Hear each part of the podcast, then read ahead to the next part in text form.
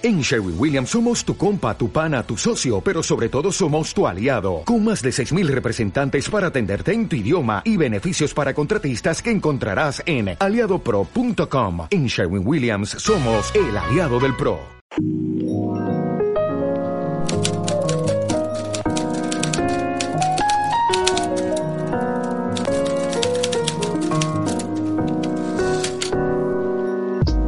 Hola a todos, esto es a 30 teclas por hora. El podcast semanal donde aprendemos juntos escribiendo. Y yo soy Manu. Yo soy Miguel. Yo soy Luis. Y para el programa de esta semana, el señor Luis Alart nos ha propuesto un tema que nos ha parecido muy interesante y que además puede servir como gran fuente de documentación. Vamos a hablar de qué podemos aprender de cómo están escritos los guiones de, de los realities de la televisión, porque bueno, yo creo que no sorprende a mucha gente pero los realities hasta cierto grado están guionizados y deben seguir una serie de pautas. A lo mejor de pronto alguien, yo qué sé, le da un, Explota la cabeza, un ataque. Claro. Pero, pero sí, sí, además no solo eso, sino que muchos están, bueno, son increíblemente complejos y llegan a un nivel periodístico, ¿no? Eh, al nivel al que, al que se hace la investigación y al que se desarrolla, ¿no? Entonces, eh, como hemos dicho, Luis nos lo ha propuesto, nos ha parecido genial y súper interesante. Así que, bueno, vamos a ver por qué, por qué nos interesa aprender sobre esto, ¿no? Vamos a empezar preguntándonos esto y, y respondiéndolo. Eh, empezamos por Luis, que como es el invitado, pues, pues tiene la primera palabra. Sí, primero que hacer una, una advertencia a los oyentes. No paréis el podcast. Yo sé que el tema os puede parecer, parecer no sé, intrascendente, superficial, pero no, como estaba diciendo Manu, hay mucho, hay mucho guion en los realities. Y, y, y es una forma distinta de, de aprender. O, mira, y al final, si nos pillan viendo un reality, podemos poner la excusa cultureta de que estamos aprendiendo. No, ¿vale? perdona, pero esto es documentación. ¿no? Sí. Eso es documentación, no estoy viendo cómo forjan hierro por placer, es para, para ponerlo en mi siguiente libro. Que no, que Gran Hermano no me gusta. No, Pero solo es por las tramas. Pero es, es sí, sí, lo que sí. tú dices. ¿eh? Esto, esto mueve tanto dinero que exige que los profesionales más capacitados estén ahí guionizando. O sea, que es que no- Claro, claro, se claro. puede aprender mucho, claro. Sí, sí. Y de hecho, hay mucha gente, eh, bueno, obviamente este programa ah, nos lo hemos tenido que preparar porque no tengo mucha idea yo tampoco de esto, pero, pero al investigar pues he visto muchas cosas y una de ellas que dicen que eh, en muchos casos los guionistas que empiezan con reality shows son capaces de entrar mejor en el mundillo y, y escalar y meterse en otras cosas como series de televisión, ¿no? Así que ya solo por esto creo que Mm. no debéis pulsar en pausa, ¿no? Os hemos dejado ahí el, el cliffhanger. Sí, exacto. Sí, yo tengo una lista de tres cosas que podemos aprender de los realities y creo que luego lo vamos desarrollando. La primera es esta, es cómo construir la, la narración ficcionada a partir de la realidad, a partir de, de un hecho, de, de- de- o a partir de mm, 12 energúmenos encerrados en una casa, saca una cosa que atraiga la atención de la gente. Esto puede ser súper difícil o, o muy Claro. interesante. Sí. Esa es una. La segunda es un lugar sitio donde di- distinto donde aprender cosas. Decíamos, vamos a documentarnos viendo otro tipo de de, de- de- elementos o viendo un- o no vamos a tener que leernos un libro de 200 páginas que también está muy bien como el ejemplo de antes sobre la forja medieval cuando podemos ver a unos señores forjando y vemos dónde la van a liar por ejemplo. Y el tercer punto es que, que a mí es el como sociólogo es el que mm, al final me gusta más el de captar detalles para los textos, esos elementos secundarios, un lenguaje de un personaje concreto, una cómo está organizada una casa de no sé qué país o cómo es un control de aduanas de no sé qué otro. Esos detallitos que si no nos sabríamos cómo documentar o tendríamos que fiarnos del texto de, de otro autor, lo podemos ver nosotros sin estar allí y, y- y que nos ayude a construir algo diferente. ¿no? Son, creo que son tres, tres puntos interesantes. Y también diferenciar tres tipos de, de realities o tres cosas que para mí son realities, ¿no? Y que uno son los reality shows o los ah, que es el de mi hermano de turno y es por donde empezó.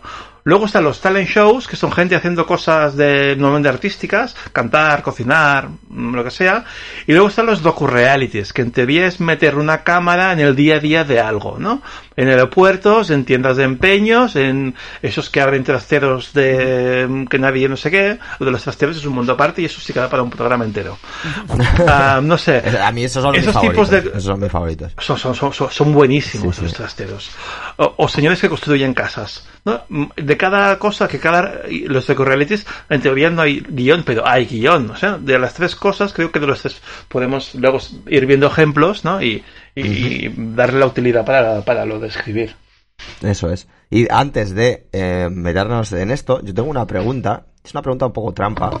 Y ahí a ver qué me respondéis. Sigue, sigue en aire, eh, sigue, o sea, sigue en el aire la, este programa, ¿no? Pero, ¿os acordáis de la w, WWF, la, la lucha libre, ¿no? La lucha Sí. libre es un reality show. Que esto puede sorprender mucho a la gente, pero lo es. O sea, está, tiene una escritura. O sea, las peleas están planeadas, como hemos dicho. Sí, el- Y además, no solo las peleas, sino hay como un, una ficción detrás de todo esto, que son los buenos y los malos, y cómo unos van ganando y pierden y tal, y, y el que sigue todos estos episodios y todas las luchas eh, es capaz de entender toda la historia. O sea, se beneficia de esto, ¿no? Tiene ese premio. Entonces, ¿en qué punto meteríamos este programa? ¿En cuál de los tres? de tres tipos de realities. Para mí la WWF o como el Pressing Catch que se llamaba aquí en Telecinco, Sí, Pressing Catch. Pressing Catch como lo hacemos todos, para mí eso directamente es ficción. Es ficción, ¿no? Ya lo que pasa es ficción que luego traspasa a la realidad porque el personaje se va al día a día y tal, pero de hecho creo que hay un episodio de Futurama que Bender se mete a eso y es es es pero es que es igual- es lo mismo, o sea, es y es maravilloso. Para El mí de eso- vender el que ofende, el capítulo ese. sí, Hay sí, un sí, capítulo de Los Simpson en que Homer Simpson sale en las noticias por ser la única persona que se creía que era real. El periódico. Pues ahí, ahí, ahí queda esa introducción para que Sí, sí. veáis un poco cómo está, cómo está todo el tema, ¿no? Pero yo una cosa que, que, que me gusta de los realities es, es como del cine, la suspensión de la incredulidad, que veámoslo Sí, mientras nos lo vemos. O sea, y estemos hablando de Sálvame, que también es otra fórmula de la realidad, o de, o de los realities, o de todo. Disfrutémoslo mientras lo vemos, igual que disfrutamos una película. O sea, para mí es, no vayamos a ofendernos o no sé cuántos, vamos a jugar a que es verdad. Ujú. Ya luego lo que queráis, ¿no? Sí, y así lo, eso disfr- es. lo disfrutamos. Sí, sí. Es, es más, voy a añadir una cosa. Mucha gente que yo conozco dice, no, no, yo los realities, eso es eh, meter gente en una isla, no sé cuántos. Pero yo sí me veo eh, forjado a fuego, o el guerrero más letal, o este de enfrentar un, un gorila contra un legionario y gana el gorila porque, porque según un Excel los datos dicen que no sé qué. Pero claro, dices, pues es que al final te estás viendo lo mismo, tío. Es que son, lo es que son diferentes tipos de, de, de programa, ¿no? En ese sentido. Yo creo que empezó todo con los programas estos de convivencia, como comentaba Luis. eh, y la cosa se fue extendiendo a otros, a otros ámbitos, ¿no? Luego los talent shows, los docu-realities. Yo creo que todo esto, sobre todo estos dos últimos, eh, nacen de la necesidad de la gente y de las cadenas de aportar un- una diversidad, ¿no? Porque mm, sí que es verdad que, los, los de convivencia siempre tienen un poco esa tara de que al final estamos hablando de gente y que puede quedar un poco como de populacho, ¿no? Entonces, al, al meter talent shows ya estamos dándole ese siguiente grado, el grado de profesionalización, ¿no? Y los docu-realities igual, es como eh, aprender sobre cosas, eh, ir un, po- un paso más allá de lo que es la mera convivencia que, que simplemente meternos en este tipo de, de debacles, ¿no? Porque la convivencia al final es todo el salseo. Justo. Lo demás es salseo más eh, información Sí. en el desarrollo, ¿no? Y siguiendo, no había pensado, pero ahora se me ha ocurrido que ah, una cosa importante para los escritores y ese cambio de el típico documental a un docu-reality es poner en el centro a la persona. O sea, es en el, en el poner en medio el personaje. Narrarlo a partir de la experiencia personal y, y que es lo que al final hacemos los que escribimos, es contar una historia normalmente desde el punto de vista de alguien, ¿no? Y al final es lo Eso mismo, es. puede ser casi la literatura del documental. Ya está, ya he dicho la frase, la literatura del documental. Ya podéis apalearme. Ya está. El el- es como lo que estábamos hablando, el, el momento periodístico este, ¿no? O sea, es que es verdad, va un poco por ahí, ¿no?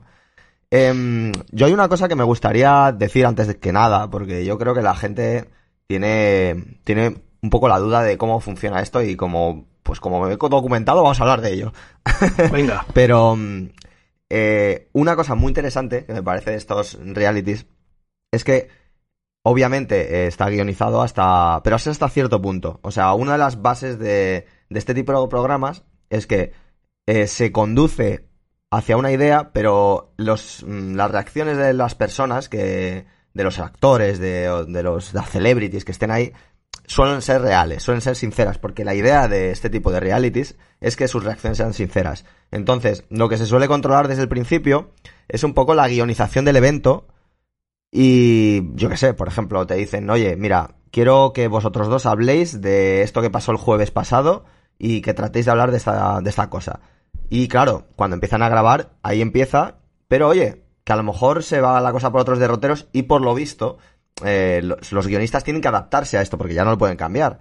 Entonces, tienen que trabajar sobre eso. Entonces, al final resulta que es una escritura muy fluida, es un poco escritura de brújula, ¿no? O sea, de, sí, de- al final es escritura de brújula en cierto sentido. Sí, sí, sí, exacto. Lo veo, lo veo igual. Es decir, tú pones a los personajes a jugar y que jueguen y luego tú los, los puedes ir reconduciendo, pero es muy chulo eso. Y, y como un ejercicio literario podría ser eso, mm, plantearte, y casi una partida de rol un poco, ¿eh? Planteate puntos de partida para los personajes y lanza dados o a ver qué ocurre. Yo, eh, una cosa que sí que me llama la atención y, y realmente mucha de la literatura funciona muchas veces así, incluso las partidas de roles, eh, y tú como sociólogo, Luis, lo, lo sabrás, eh, meter a gente diferente. O sea, si pones a, dos personas más o menos que se conocen, son gente, pues yo qué sé, el típico que dirías, los dos son muy sosos, eh, pues a lo mejor no da juego, pero si pones a un tío que es súper soso y un tío que es súper salado, súper echado para adelante y no sé cuántos, la selección de personal, eso ya hace que de juego, pues muchas veces en la literatura es lo mismo. O sea, tienes que poner personalidades enfrentadas, no todo el mundo igual. Y la selección de personal, los castings, se- seguro que tiran de eso. Voy a coger un cura con un trapecista, con un no Claro, sé quién. claro, claro. ahí Todo está planeado. algo, claro. O sea, o sea, exactamente. La gente que va ahí, claro, por eso venían los castings de Gran Hermano y todas estas cosas. Obviamente, eh, la gente que se presenta es de, las, de entre los que se eligen, pero la persona que hace el casting no está buscando 10 tíos cualquiera, está buscando que haya una variedad, que haya algo, que haya una serie de, de elementos contrastados que puedan permitir ese tipo de conflictos, ¿no? Como en las historias de escritas, que exista el conflicto dentro de, dentro de la trama y que esos se puedan desarrollar a su manera, ¿no? Por eso me parece que es una cosa muy interesante porque es muy humano, porque al ser eh, reacciones sinceras, podemos ver esos detalles de, de las personas, ¿no? Esos detalles reales de cómo se comportan las personas en ciertas situaciones. Sí, ex- sí, exacto. De hecho, creo que fue en el Operación Triunfo cuando volvió a emitirse hace un par de años en, en España, después de- del parón de un tiempo. Es que buscaban, buscaban personajes concretos, perfiles concretos.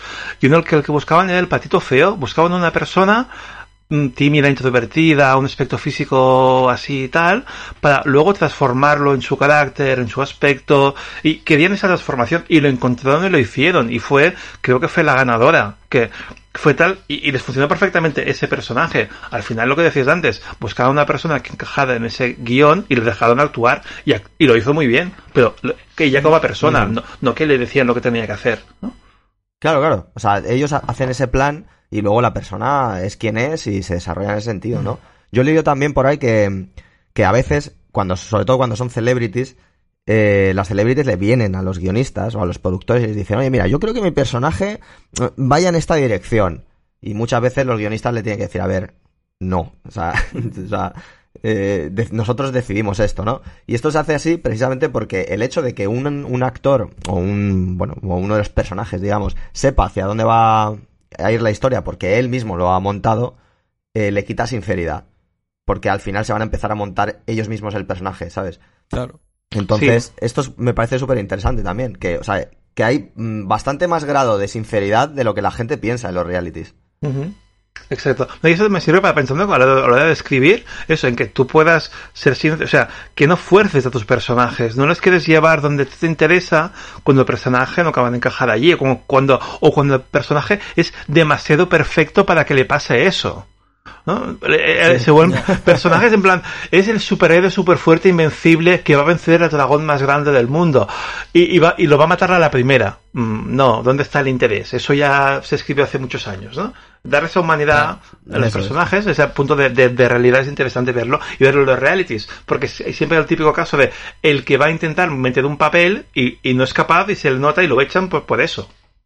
Claro. Y, y yo, yo también veo que, que esto, el tema del conflicto, que es lo que siempre, ¿no? Lo que mueve la historia, aquí funciona lo mismo. Si hemos metido a no sé cuánta gente en una isla, en una casa o lo que sea, pues no hay agua potable, porque se ha estropeado la tubería o no ha llegado el barco o lo que sea. Punto. Eso ya genera un conflicto, tienen que racionar, a ver quién es el egoísta, quién es el, el que, yo qué sé, el que es más generoso, estas cosas, ¿no? Entonces, muchas veces funciona por lo mismo, pero vemos eso no, Vem- vemos las... Ellos está guionizado el conflicto, esto es lo que va a pasar. Ahora bien, ya como salga cada uno, ¿no? Claro, claro. Eso es lo bonito, ¿no? Que es que se alinea todo solo. Y ellos solo tienen que seguir redirigiendo las cosas. Por eso decimos que es un- me parece un tema fantástico, ¿no? Porque tiene todos estos detalles tan específicos que dices, joder, pues es verdad, ¿no? Que a través de observar cómo se comporta la gente, que al final el escritor es un observador. O sea, el, escri- el escritor tiene que observar, tiene que aprender, Ujú. tiene que absorber Exacto. detalles a través de todo lo que le rodea. Y venga de donde venga. Esto lo dijo Miki un día eh, muy bien, que cuando nos documentamos no solo te lees libros sobre una cosa, ves películas, incluso desechas detalles de películas porque son detalles erróneos eh, ves documentales, eh, intentas absorber todo tipo de, de, de- de aprendizaje que pueda ser mm, valioso para esta documentación que estás haciendo, ¿no?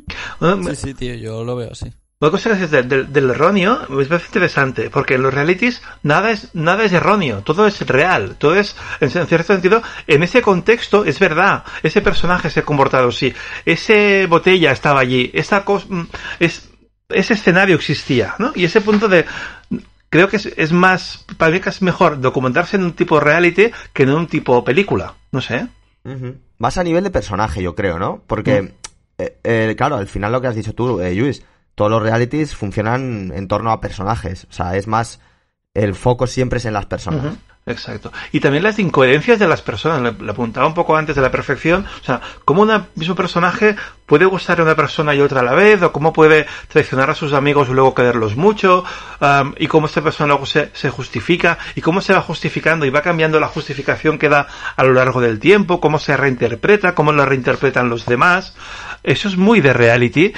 Y eso creo que nos da muchísima profundidad a los personajes y, y- nos los hace mucho más interesantes, ¿no? Y sobre todo cuando son personajes que no piensan como nosotros o como no ven el, no ven el mundo de la misma forma, cuando son de, de grupos sociales o de países o, o de edades muy diferentes, verlos ahí actuando y, y- y quedarnos con su actuación o con su, con su interpretación nos puede permitir construir un personaje a partir de esta identidad y que es alguien diferente a nosotros y que le podemos meter profundidades que si lo hacemos siempre en comparación a nosotros o a nuestro entorno, que al final nuestro entorno siempre es muy parecido a nosotros, nos va a dar muchísima más profundidad de personajes y variabilidad de personajes.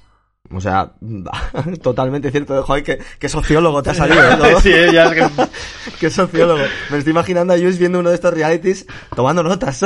Ah, lo, lo he hecho.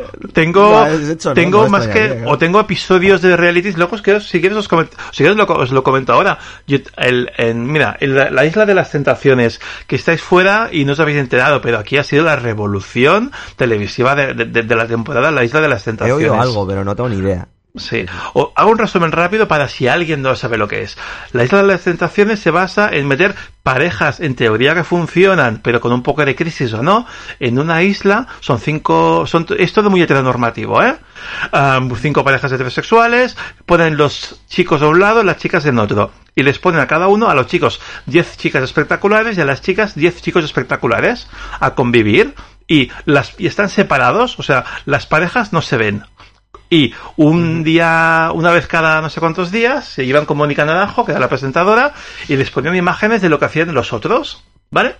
El reality lo petó de tal forma que, bueno, eso es un poco aparte, de- ¿vale? Un poco off topic, pero que es un programa que hacían en cuatro, que es la, la cadena secundaria de Grupo Mediaset, que pasó a Telecinco, que es la principal, de la audiencia, o sea, lo reventó en audiencias. Y porque yo creo que tenía Hostia. mucha variabilidad y tenía mucha mucha realidad y la gente empatizaba mucho. Y, y vimos miedos, vimos infidelidades ahí obvias, o sea, ahí ante la cámara, vimos rupturas en directo, o sea, y fue muy muy interesante. Pero lo que a mí más me gustó de ese reality fue el final. Y si nadie lo ha visto y no lo habéis visto, os invito casi a ver los dos últimos programas, que es el reencuentro final cuando las parejas se vuelven a encontrar y deciden si siguen juntas o se van, y el programa que se hizo seis meses después para ver cómo estaban. Em- Empezaron cinco parejas. Y a nivel de guion, las cinco parejas al final acabaron en posición diferente. O sea, metes cinco parejas en, en el mismo punto de partida y acaban en cinco diferentes. Eso ni el mejor de los guionistas se lo hace cuando lo planteas de cero. Había una Es pareja... un experimento, ¿eh? Es un experimento Es y, un experimento total. O sea, socio, socio- sociológico. sí, ¿no? sí, O sea, y narrativo, o sea, y, y, y cómo pudieron construir cinco relatos diferentes, pero completamente diferentes. Y no te lo, de entrada no te lo parece y fueron. Hubo un final feliz, la pareja que se fue fiel, que la, la, la convivencia con un poco de inseguridades las, las acaba reforzando, el rollo final feliz, petición de matrimonio, ahí en directo con el anillo. Otra pareja que se peleó mucho pero acabaron juntos. Otra que hubo una luego hubo dos infidelidades obvias, una que rompió, o sea, la pareja rompió y la chica se fue con el con el nuevo novio, ¿vale? Otra que era también pasó lo similar, también fue fue infiel, o sea, la pareja se cortó y al irse con el chico nuevo, el chico nuevo dijo que no quería irse con ella. Maravilloso, o sea, abandonada, o sea, abandonada dos veces, Di- muy bueno. Y al final la última pareja que rompió porque la chica descubrió allí que no estaba enamorada de su novio.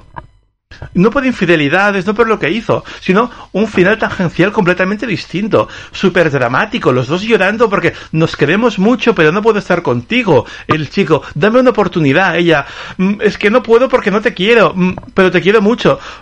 Es fantástico. Mete y luego pilla cualquiera de las cinco historias y mételas en tu, en, en tu novela. Porque funcionan y son historias de amor que no acaban de ser tópicas de siempre. Al final bien, vemos infidelidades y entendemos la infidelidad. Puedes acabar entendiéndola. Hay realismo Y en es- ese sentido. es realismo, porque al final lo tópico es, oh, infiel es malo, va a morir en la novela. El infiel muere en la novela, o acaba mal, o tiene que tal. No, no, no. Una de las infieles, no, es verdad, o sea, es como la, la pareja promiscua en las series de ah, adolescentes americanas, acaban muertos cuando, cuando llega a serial killer. Es un tópico de eso, o sea, matan a la pareja, a, a- a la pareja que folla y al negro, o sea, eso es como de los slasher era, era, era típico. Pues aquí no, aquí el final de la historia, o sea, la, la que fue infiel y a la que todo el mundo odiaba, al final es un poco la heroína, porque todos entendimos, y luego porque ella perdonó a su novio, ay, perdón, pidió perdón a su novio, y su novio la perdonó, y volvieron a estar juntos, ante todo el mundo diciéndole chico, pero ¿qué haces? ¿No?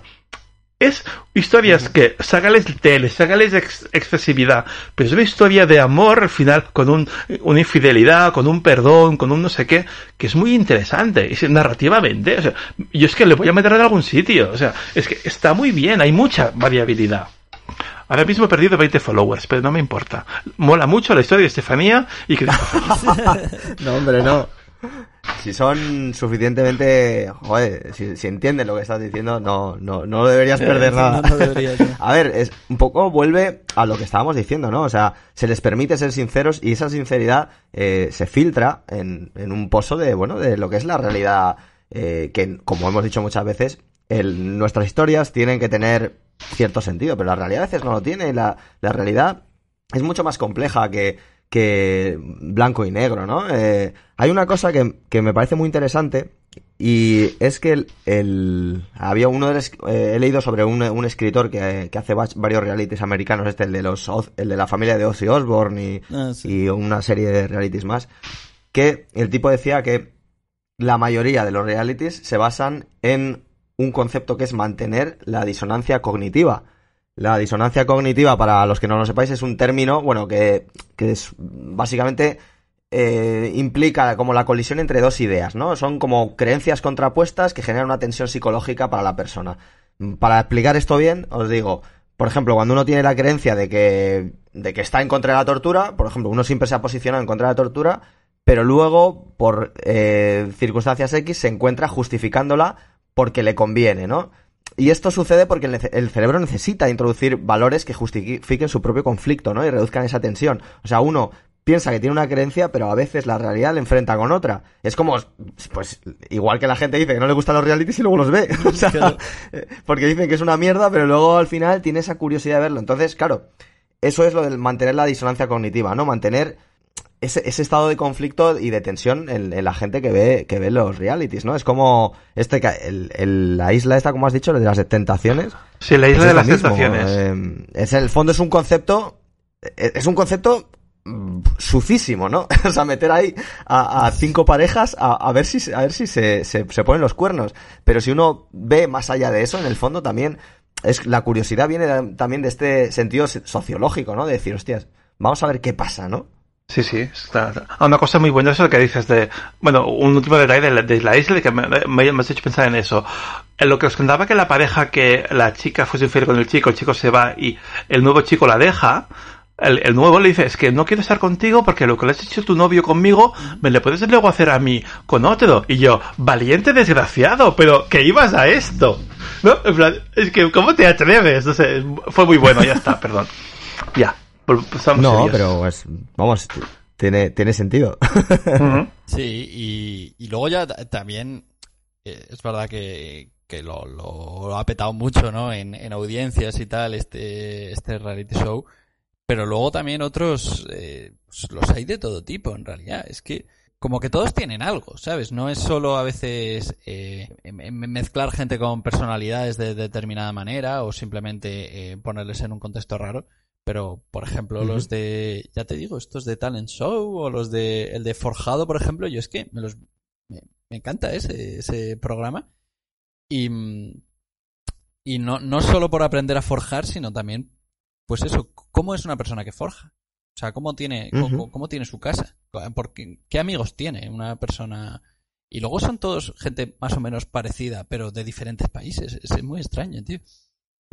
O sea, esto que dices lo de la forja, también quería comentarlo porque, claro, se me, las cosas se van pasando, tengo aquí algunas notas para que no se me olviden. Pero, por ejemplo, en una historia corta que estoy haciendo dentro del universo del secreto de los malditos, que por cierto, mm, estoy trabajando en una edición ampliada que va a tener ese relato incluido, solo por decirlo, porque he retirado el libro, por cierto, de Amazon. ¿Y eso? Eh, pues lo he retirado porque quiero ver si se puede, se puede sacar por otro lado. Vale, vale, vale. Sí, sí. Eh, sí, ampliada, con ciertas cosas y, y- y ciertas ediciones, ¿no? Pero bueno, aparte de eso, eh, dentro de esta historia se forja una espada. Y para aprender exactamente el proceso de forja, porque es importante la historia, me vi un- uno de estos documentales sobre cómo se forjan katanas. Sí. O sea, y era una especie de occult reality también. Montaban aquí, era un tipo que se iba hasta Japón y tal.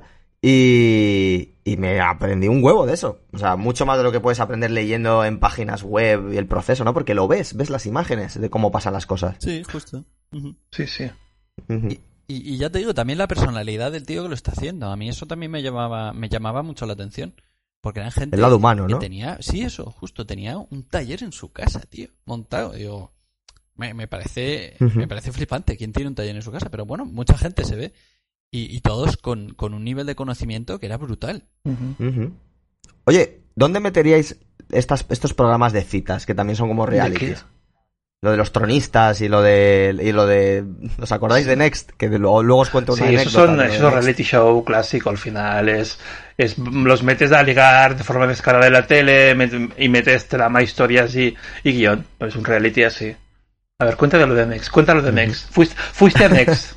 Fuiste Sabía a Next. a Cuéntanos cuando, cuéntanos cuando fuiste a Next. No, no, no, no fui a Next. Es que amigo. conocí a un tipo que conocí a un tipo que No, pero en serio, estuve, a ver, yo hace un- algunos años para ganar pasta cuando era más chaval porque bueno, pues porque no había dinero y oye, yo siempre he tenido que buscar maneras. Pues me apunté a una agencia de pues esto de casting, en la que te mandan para cosas y y estuve haciendo algún anuncio que otro y tal, y uno de ellos era de Campofrío. y el tío que, bueno, uno de los chavales que también habían cogido, eh, y yo estuvimos, nos sentamos a hablar mientras eh, grababan otras partes de la- del anuncio, ¿no? Y el tipo me contó que él había estado en Next, que, que él, como era también de la misma agencia, y me contó varias cosas. Y me decía eso, que sí que les dicen las cosas que tienen que, que hacer, o ciertos detalles que sí que tienen que ocurrir, pero el programa va solo, o sea, ellos son quienes son, ellos eligen como eligen, pero luego, bueno, esas frases que metían al final cuando, ¿sabes? Cuando, cuando uno le dice a otro que next y de pronto antes de meterse en autobús le dice, pues tú no sé qué, no sé cuántos, pues esas frases se las, se las hacen, ¿sabes? y de hecho se notaba bastante, ¿no? Claro, claro. No todo el mundo puede ser tan hilarante. Claro, o sea, siempre son como frases súper creativas ahí y algunas bastante ridículas. Eh, sí, además a veces se nota la propia interpretación de las personas, ¿no? Pero eh, mira, yo- te contaré también que hay un foro en Facebook que es de metaleros, de gente que le gusta el metal, y de vez en cuando aparecen los del programa este de, el de Sobera, el de las parejas estas que se conocen o van a comer o a cenar o algo.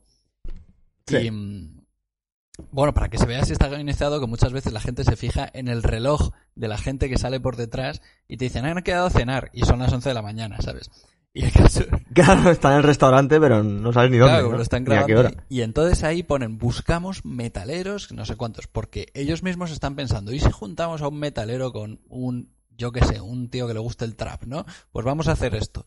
Y ellos mismos lo están buscando, no es que surja así, pero ellos mismos están haciendo ese conflicto de personalidad que luego funciona muy bien, claro. Claro. Y está pensando, una cosa que yo también apuntada es, eh, aparte de los conflictos, es cómo hay um, esos tropos, esos elementos de- del viaje del héroe y tal, que también aparecen en los realities. Como- que no sé si el guionista lo pone o, o yo lo, o lo estamos viendo porque nos dedicamos a esto, pero también es bueno, es bueno verlo y también en la confrontación. El clásico del el maestro y el aprendiz en los mayores realities de los talent shows.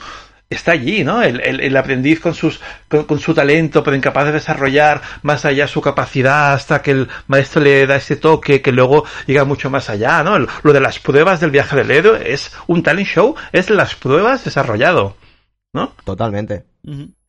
Hay una cosa que es que ves, casi se me olvida y si no la meto ahora es que no se me va a olvidar. Pero mm, hay un programa de un reality que es coreano eh, que pues yo veo todos los días y de hecho lo estaba viendo hoy.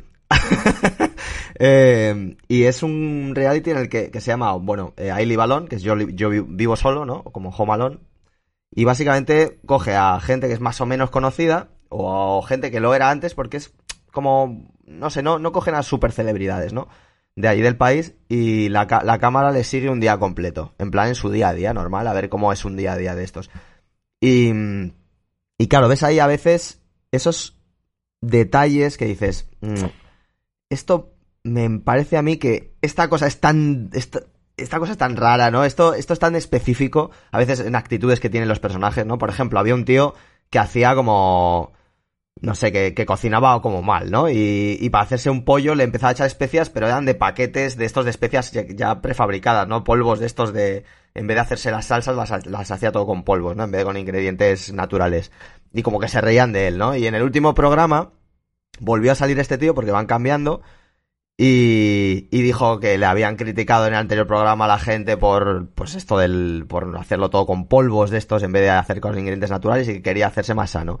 Y de pronto ves que le están que está grabando en casa y tal y el tío se ha levantado y en vez de hacerse un zumo de frutas se hace como unos sobres con líquidos ya prefabricados también que son como zumos, ¿no? En vez de hacérselo con cosas naturales. Y claro, ves que se ríen de él y tal y dices, joder, esto es demasiado obvio que el tío, o sea, mm, si te han dicho que, que comas sano, evidentemente la, a la próxima no vas a hacerlo con sobres otra vez, pero, pero claro, queda gracioso en el programa volver a ver que lo está haciendo, pero ahora, pero ahora es- dice que es sano porque son zumos, pero sigue siendo un, un ingrediente artificial, ¿no? O sea, y si tú lo ves dices, joder, hombre, Mm. esto es un poco, yo creo que lo han metido ahí, ¿no? Pero, pero son determinados detalles que ayudan a hacerlo más gracioso, porque la idea también es que estos programas sean entretenidos, ¿no? Sí, eso digo, un- es un, es un clásico running rack, running gag, perdón, puesto, o sea, el, el sobre lo metes dos veces cuando no te lo esperas y, Claro. es y, eh, provocas el humor, es un recurso clásico del humor. Claro.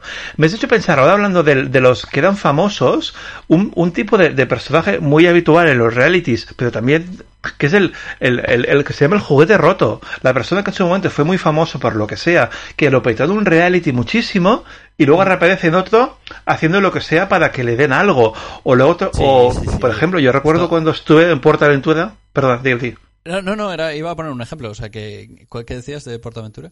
No, eso también un ejemplo. Yo recuerdo estar en PortAventura y había un, un chico, de- un chico de eh, actuación y un chico que cantaba y en plan, este me suena, este me suena muchísimo y había sido un finalista de Operación Triunfo que Operación Triunfo parece que tienes que mm, da- dar giras al mundo y hacer duetos con Rihanna y no, y acabas luego en un parque de atracciones y estás cantando. O sea, ese personaje es, ide- es ideal para la novela. El que estuvo. Interesantísimo. Es interesantísimo. Es ese, el héroe de la batalla de no sé qué, que le pasó no sé cuántos, Que no ha quedado 10 nada. años Sí. después, ¿dónde está? Eso es. Sí, sí. No, no, es súper interesante. Y de hecho, es, es que este tipo de, de arquetipos, al final son como arquetipos, ¿no? Eh, y, y yo creo que, o sea, esto ya no lo sé a ciencia, cierta, pero me imagino que a medida que ellos dejan que los personajes se desarrollen, ellos van seleccionando quién va a ser cada cosa a medida que vean las tendencias, ¿no? Y en el programa justo este que estoy mencionando del, del Vivo Solo y tal, hay un tipo que empezó siendo como el menos conocido de todos, que era un, de hecho era un, un artista de cómic, el resto suelen ser cantantes o modelos o cosas así, ¿no? O mm, cosas diferentes. Y este tío era como un dibujante de cómic online. Pero es que el tío es muy raro, pero muy gracioso. Es el típico tío que es como friki, pero pero que es que es muy ocurrente. Y, y tío, que es ahora el más famoso de todos. Porque además, eh, yo qué sé, pues porque a la gente le gusta de sus episodios porque saben que se va a reír, porque, porque saben que, que el tipo además es interesante a veces las cosas que dice, eh, y se ha vuelto el preferido de todos. Y de hecho le hicieron un programa en el que le, le como le, le daba maquillaje, le ponían en forma, o sea, lo que dice Juice, pero al revés, el, el, el típico de nada a héroe, ¿no? De cero a héroe. Sí, sí, sí, absolutamente es lo que tú has dicho. Estos son, son arquetipos. O sea, toda la película, esta que era en un plano secuencia medio falso, la de Birdman, que va de un tío que era eso, un tío que fue una estrella de Hollywood, pero ahora no era nadie.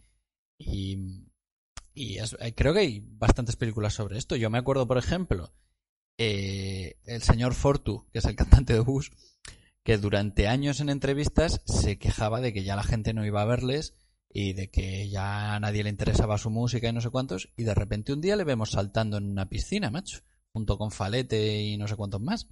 Y sí, sí, es un tío que le han recuperado de por ahí, pues para, bueno, pues el tío tendrá que pagar su nivel de vida o sus facturas al que estaba acostumbrado y no podía. Y entonces sí, y ponían ahí a un señor de, de cincuenta y pico años a saltar a una piscina, macho. Sí, sí. como a Joselito Y luego se hizo un gran hermano VIP y bueno, sí, sí, se, ha seguido, ha seguido haciendo cosas.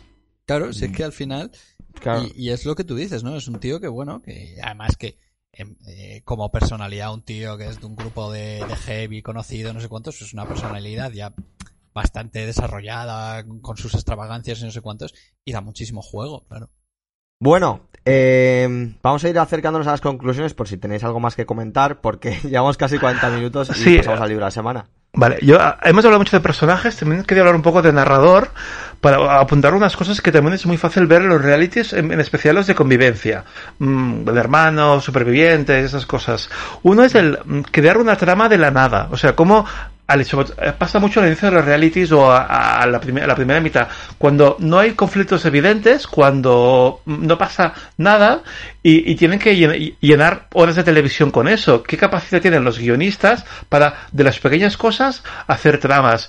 Y eso pensando en, los escritores es cuando tenemos que hacer esos eh, espacios, capítulos de transición, que, que, por que tenemos que explicar porque tenemos, tienen que pasar cosas, pero no tienen mucha chicha, ver realities de cómo mm, apuntando cositas, cómo poniendo acentos en según qué sitios, una historia plana le podemos dar muchísima profundidad y muchísimos giros. Es una cosa, por ejemplo. Otra es el narrador poco fiable. Que eso los realities se lo, trabajan súper bien.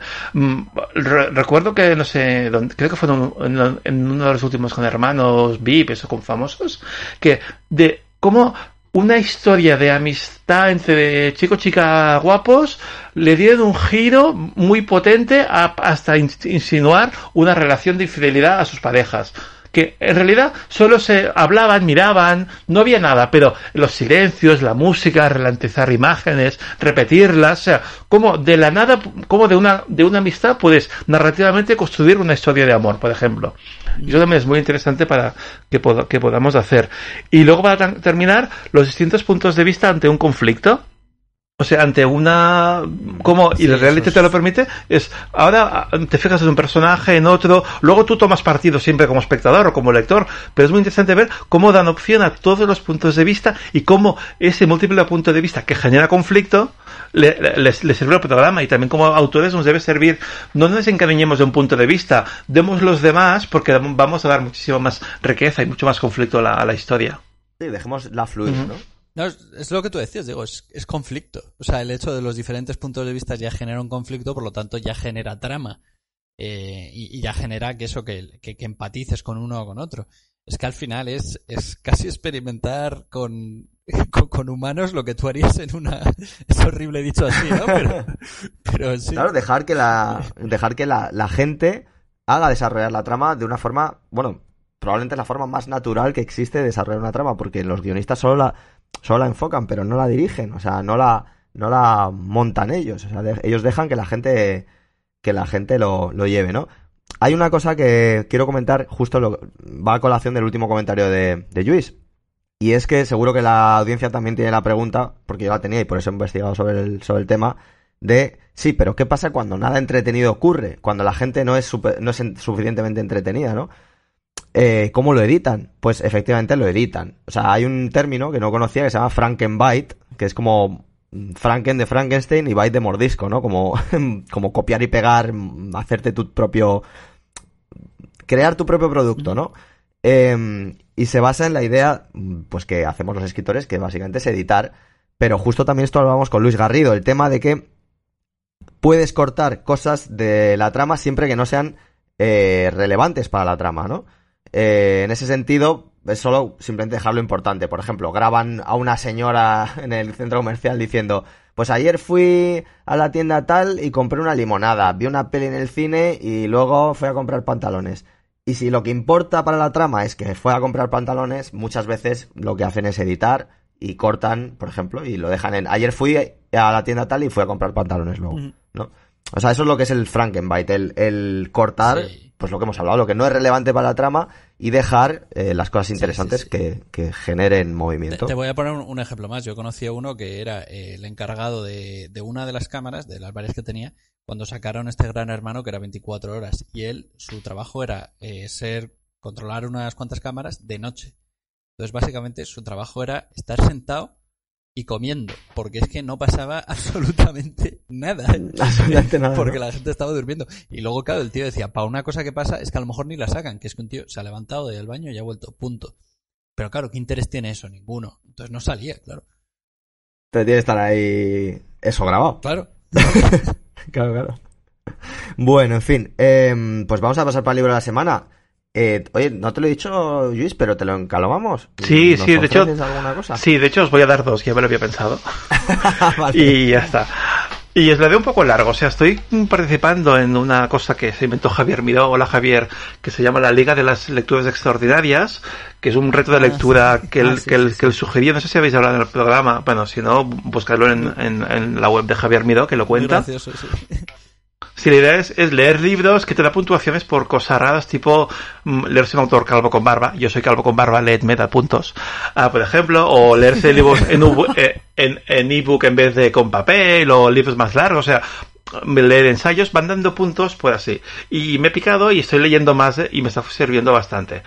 Y os voy a dar un par de libros que me he leído en febrero. El primero es la segunda parte de, de, de la saga de la peregrina de Becky Chambers, que es una órbita cerrada y compartida en, en Insólita.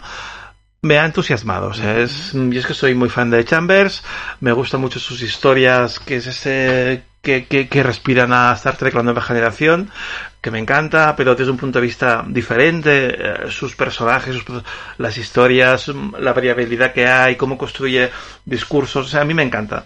Am, la historia, para quien se haya podido leer Un largo viaje un pequeño planeta iracundo, es coge dos personajes del final, que no voy a desvelar por si no, alguien no se lo ha leído, y los lleva a un siglo distinto para una historia completamente diferente. Y a mí me ha gustado mucho, creo que está muy bien explicado y hay muchos temas de fondo, que es lo que, lo que me interesa. Y la segunda recomendación es, es un libro de, de Gabriela Campbell, que, de esos de libros para escritores, que se llama 70 trucos para sacarle brillo a tu novela. Y habla tanto de trucos, bueno, de, de trucos de narrativos. Muchos la- la- los habéis hablado aquí alguna vez de cómo construir mejor los, las historias, cómo, y cómo, y, luego más de corrección ortográfica básica. Y está pensado sobre todo por cuando ya tienes su primer borrador, cómo trabajarlo para, para mejorarlo. Yo me lo he leído no con un primer borrador, sino con la primera página en blanco de la siguiente novela que estoy preparando. Y también me ha servido mucho por, por prever conflict, cosas, mm, correcciones futuras, y ya, ya lo voy a ver de entrada, y para darme cuenta de, de elementos que, que puedo incorporar o de evitar errores. O sea que recomiendo eso a Becky Chambers y a, y a Gabriela Campbell. Este de Gabriela lo habíamos dicho, creo que Sí. se ha recomendado una vez, pero me gusta que se recomiende de nuevo porque muchos de, nues- muchos de nuestra audiencia no, no escuchará todos los programas o no se acordará de todos los programas. Y me parece que este es un libro bastante importante en ese sentido y que va a ayudar mucho a los escritores Y además a, que es- a desarrollar su historia. Así que es bueno. Es que es, muy fácil, es súper práctico, son pequeñas lecciones escritas con humor. Se nota que Gabriela, o sea, lo que recomienda ella lo hace. Está muy, muy bien escrita. Ahora tengo otro libro suyo que también es de técnica narrativa, que es Cómo sobrevivir a la, a la escritura, que lo tengo para este marzo también. En el reto de la liga es para, para este mes de marzo, que también da muchos puntos y me los voy repartiendo. Sí. Vale. Pues bueno, oye, lo, se- lo, lo tendremos que echar un vistazo también. Vale, entonces Becky Chambers, una órbita cerrada y compartida, se llama, ¿verdad? Sí. Y eh, 70 trucos para sacarle brillo a tu novela de Gabriela Campbell. Oye, son dos recomendaciones muy buenas, ¿eh? Gracias. Eh, perfecto. Así que, bueno, pues podría haber dado para más, yo creo, pero, pero hoy cerramos aquí. Y muchas gracias, Luis, que has subido otro punto más dentro de este reality nuestro que es eh, 30 teclas por hora. Creo que te has posicionado como la persona con más programas eh, grabados. Bien, bien. Así que que Lo lo, sepan conseguido. Día- que lo sepan los demás que tenemos el David la lo siento, temporada. ya no eres el autor favorito de este programa, ahora soy yo. Le vamos a dar la placa como la de YouTube, pero le vamos a dar la placa de 30 teclas. Tenemos ¿no? que hacer un, un programa con Fernando Llori y con, y, y con Jules metidos en el mismo... Ay, sí, sí, yo me apunto, yo me apunto. En la misma casa. A ver qué pasa. sí, sí. Venga, venga, un reality, venga, un reality. Venga. Reality de no escritores. mal, ¿eh? Puede salir de ahí el reality más pedante. Gente escribiendo sentada ahí, oye. ¡Uh, qué divertido! Bueno, ahí, si la idea la dejamos ahí, a ver si alguien la quiere coger. Bueno, pues eso, muchas gracias, Luis, por estar por aquí, que siempre nos gusta tenerte, ya lo sabes. Gracias a vosotros. Y a la audiencia, pues que se pongan a escribir, que nos vemos ya la semana que viene en 30 teclas por hora. Ale, muchas gracias. Saludo. Besitos. Si te ha gustado este programa, recuerda que puedes escucharnos en iBox, iTunes, Spotify y YouTube. Y nuestra web www.30teclasporhora.com, que es donde está nuestro contenido. Además puedes encontrarnos en casi todas las redes sociales, aunque somos más activos en Twitter. Si tienes alguna propuesta, eres escritor y te interesa participar como invitado o simplemente quieres mandar un comentario, puedes escribirnos a 30teclasporhora.gmail.com. Todo en letras y sin números. Y ahora ya sabes, te toca ponerte a escribir.